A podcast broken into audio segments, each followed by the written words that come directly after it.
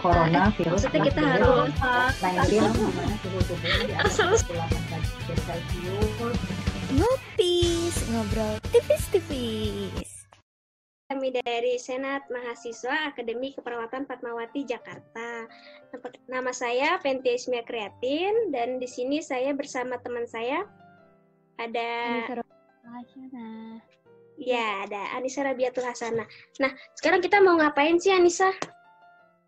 Nah, sekarang ini kita mau bahas soal podcast, yaitu podcastnya itu berhubungan sama pandemi yang lagi kita hadapi nih sekarang, yaitu COVID-19 atau yang biasa orang-orang sebut dengan coronavirus.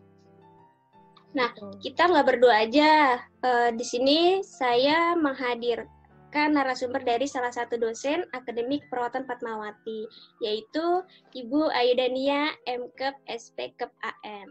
Beliau adalah Iya, salah. Oh, Ibu. Ya, Ibu Ayudania ini eh, perawat spesialis anak lulusan dari Universitas Indonesia. Nah, kita akan sharing-sharing nih teman-teman. Langsung saja ya. Oke, langsung aja nih teman-teman, kita mulai sharing-sharingnya. Nah, Ibu gimana kabarnya? Sehat, Bu? alhamdulillah sehat. Alhamdulillah, semoga kita semua bisa melaksanakan aktivitas dengan baik, sehat, tanpa ada hambatan sedikit pun. Amin. Amin. Eh, langsung aja ya, Bu. Nah, eh, sekarang kan kita lagi marak nih, Bu, soal pandemik di seluruh dunia, pandemik ya, pandemik tentang COVID-19 atau coronavirus. Nah, sebenarnya COVID-19 itu apa ya, Bu? COVID-19 itu kan eh, nama penyakitnya ya. Corona virus disease 19 karena eh, tahun 2019 ya adanya. Jadi eh, itu adalah disebabkan oleh virus. Nah, virusnya itu virus yang menyebabkan penyakit eh, novel COVID-19 ini hampir sama dengan virus yang menyebabkan penyakit SARS, kemudian penyakit MERS gitu. Kalau penyakit SARS itu kan Severe Acute Respiratory Syndrome, kemudian juga um, MERS itu kan Middle Age Respiratory Syndrome. Nah ini hampir sama eh, jenis virusnya gitu ya dari kelompok yang sama gitu, kelompok eh, virus influenza juga. Oh, eh, baik berarti si coronavirus ini atau COVID-19 ini eh, jenisnya hampir sama sama influenza, ada SARS dan MERS. Nah, Iya, lalu hampir bagaimana sama dengan hampir sama dengan penyebab penyakit SARS dan juga MERS gitu. masih satu keluarga gitulah ya, Iya. Bu? Iya. Eh, lalu untuk cara penularannya bagaimana ya, Bu? Nah, penularannya itu sendiri kok bisa sih uh, menular? Nah, itu bisa melalui percikan batuk dan juga nafas orang yang terinfeksi. Ya, jadi uh, kalau misalkan orang tersebut menderita atau mengalami uh, COVID, COVID-19, nah kemudian dia batuk di depan orang yang sehat, nah itu bisa uh, men- mentransmisikan si virus tersebut, gitu. Jadi dari percikannya tersebut, gitu ya.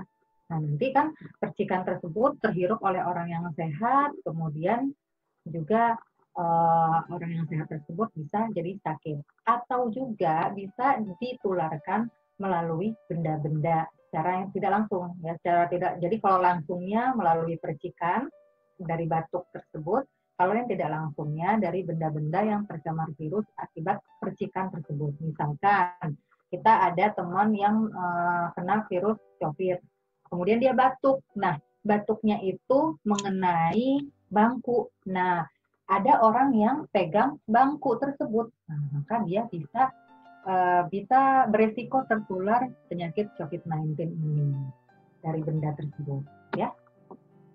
Hmm, Berarti eh, penularannya itu bisa melewati orang yang sudah terpapar, lalu batuknya terinfeksi ada virusnya. Selanjutnya Iya. bisa juga dari benda-benda yang Dari benda-benda. ya. terpapar virusnya. Iya, Baik, Bu. benar. Nah, selanjutnya untuk masa inkubasinya itu berapa lama ya, Bu? Masa inkubasinya itu itu kan mulai dari pertama kali sampai dengan menimbulkan gejala itu rata-rata kalau menurut eh, jurnal-jurnal ataupun menurut bacaan 1 sampai dengan 14 hari. Ada juga beberapa jurnal yang mengatakan uh, sampai dengan 24 hari ya. Jadi nah, kemudian rata-rata menunjukkan gejalanya itu di hari kelima. Hari kelima, hari keenam gejala-gejala COVID-19-nya tersebut. Makanya kita diminta untuk mengisolasi diri selama kurang lebih 14 hari, ya kan?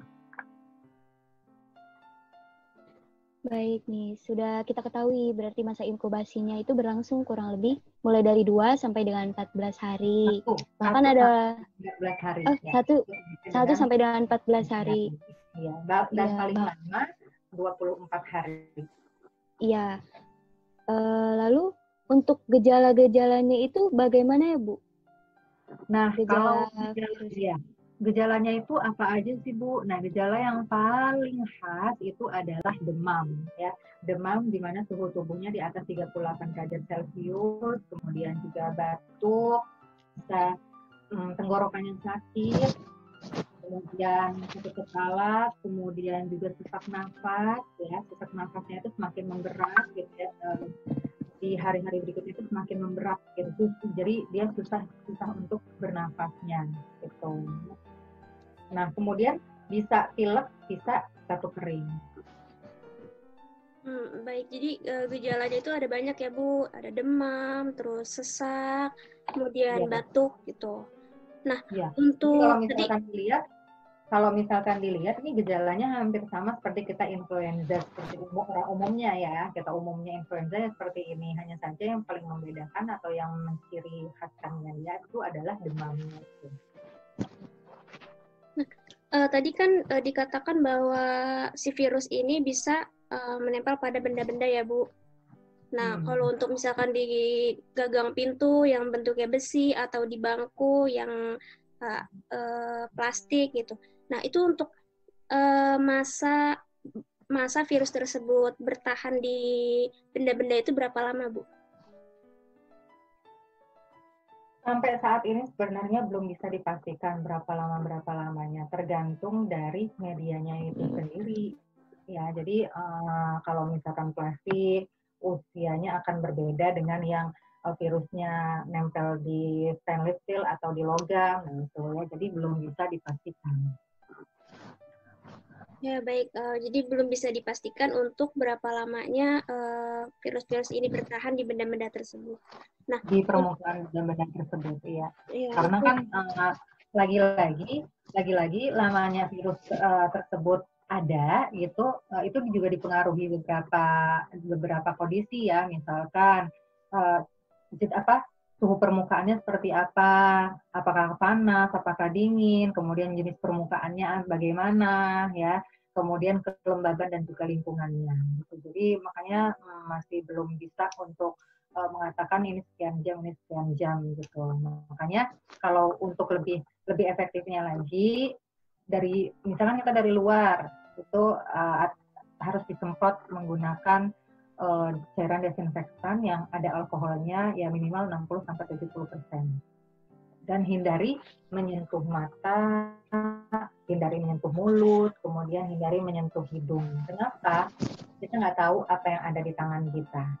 Tangan kita, uh, tangan kita pernah pegang dinding, pernah pegang apa, pernah pegang apa, kan kita nggak tahu gitu ya. Jadi uh, di, dihindari untuk um, apa uh, ini ya uh, untuk raba-raba yang bagian muka. Iya, uh, berarti itu salah satu pencegahan yang harus kita lakukan ya Bu. Nah tadi kan uh, sudah dijelaskan ya Bu, uh, pencegahannya salah satunya kita harus tutup mata. Eh maksudnya kita harus. salah salah salah. Cut cut cut cut. Ah. Kita tidak banget sih. Masa pengen, pengen. Aduh. Aduh. Nah, uh, tadi yang uh, pencegahannya nggak uh, boleh nyentuh-nyentuh kayak uh, mulut, hidung, dan mata ya, Bu. Nah, untuk iya. pencegahan yeah. lainnya seperti apa, Bu? Kenapa?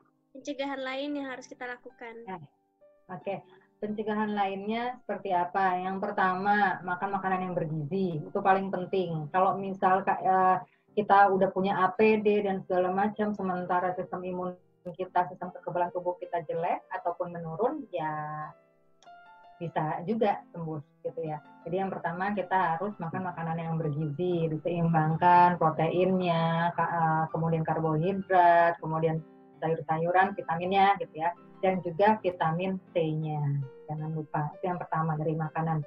Kemudian yang kedua eh, kita harus seri, eh, apa harus sering-sering mencuci tangan karena mencuci tangan terbukti efektif untuk e, membunuh kuman-kuman termasuk si virus COVID ini ya. Tapi cuci tangannya pun harus lama, nggak boleh cuma 5 detik langsung udah gitu nggak bisa. Setidaknya minimal 20 detik lah. Ya, 20 detik, kemudian 20 atau sampai 60 detik gitu ya. Kemudian yang ketiga, Eh, kalau tidak ada air mengalir, misalkan kita pergi ke mana, kemudian tidak ada air mengalir, maka untuk mencuci tangannya menggunakan hand sanitizer. Nah, hand sanitizernya ini yang mempunyai alkohol, kandungan alkoholnya 60 sampai 70 persen. Setelah itu, kalau kita misalkan mau keluar, kita harus keluar, kita menggunakan masker. Ya, kita menggunakan masker. Sebelum sebelum menggunakan masker kita cuci tangan, kemudian sebelum melepas masker juga kita mencuci tangan. Jadi meng, uh, menggunakan masker, masker yang uh, masker kain aja ya, karena uh, apa beberapa penelitian terbaru mengatakan bahwa masker kain bisa menekan uh, penyebaran uh, penyebaran virus corona itu sampai dengan 70 persen gitu ya. Jadi buat kita kalau di di luar rumah sakit kita menggunakan masker kain. Setelah itu kita juga harus menjaga jarak, di mana jarak yang direkomendasikan WHO itu sampai dengan 2 meter. Oke, jadi jarak kita nih, ini untung kita jauh ya, lebih dari 2 meter ya kita ya. Kalau sekarang kita deketan, bahaya juga ya. Hmm. LDR kita. Itu ada beberapa uh, pencegahan COVID-19 biar kita nggak terkena corona. Nah, iya Bu, uh, banyak banget ya Bu yang harus kita lakukan, makan makanan yang bergizi, terus seperti ada juga kita tambah vitamin C untuk imunitas kita, terus cuci tangan, pakai masker. Nah, uh, jika kita kan sekarang udah ada nih Bu pembatasan sosial berskala besar. Nah, jika yeah. kita terpaksa sekali harus uh, keluar rumah dan interaksi dengan lingkungan luar. Nah, apa yang harus kita lakukan, Bu? Ya, kalau misalkan kita harus uh, keluar rumah gitu ya, ya itu tadi kita harus membawa hand sanitizer ya. Kemudian juga kantong uh, sarung tangan lah, sarung tangan dari plastik ataupun sarung tangan dari kain gitu ya. Nah itu.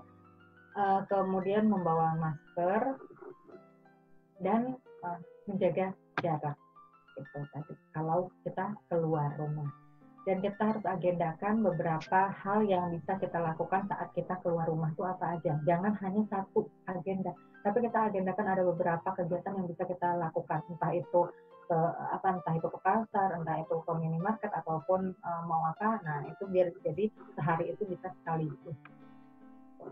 Ya, jadi uh, sehari itu bis, uh, kalau bisa di, dibanyakin gitu ya, Bu biar kita nggak ya, sering keluar. Mengefektifkan waktu, iya kita mengefektifkan waktu sehingga kita tidak harus keluar setiap hari. Seperti aturan pemerintah.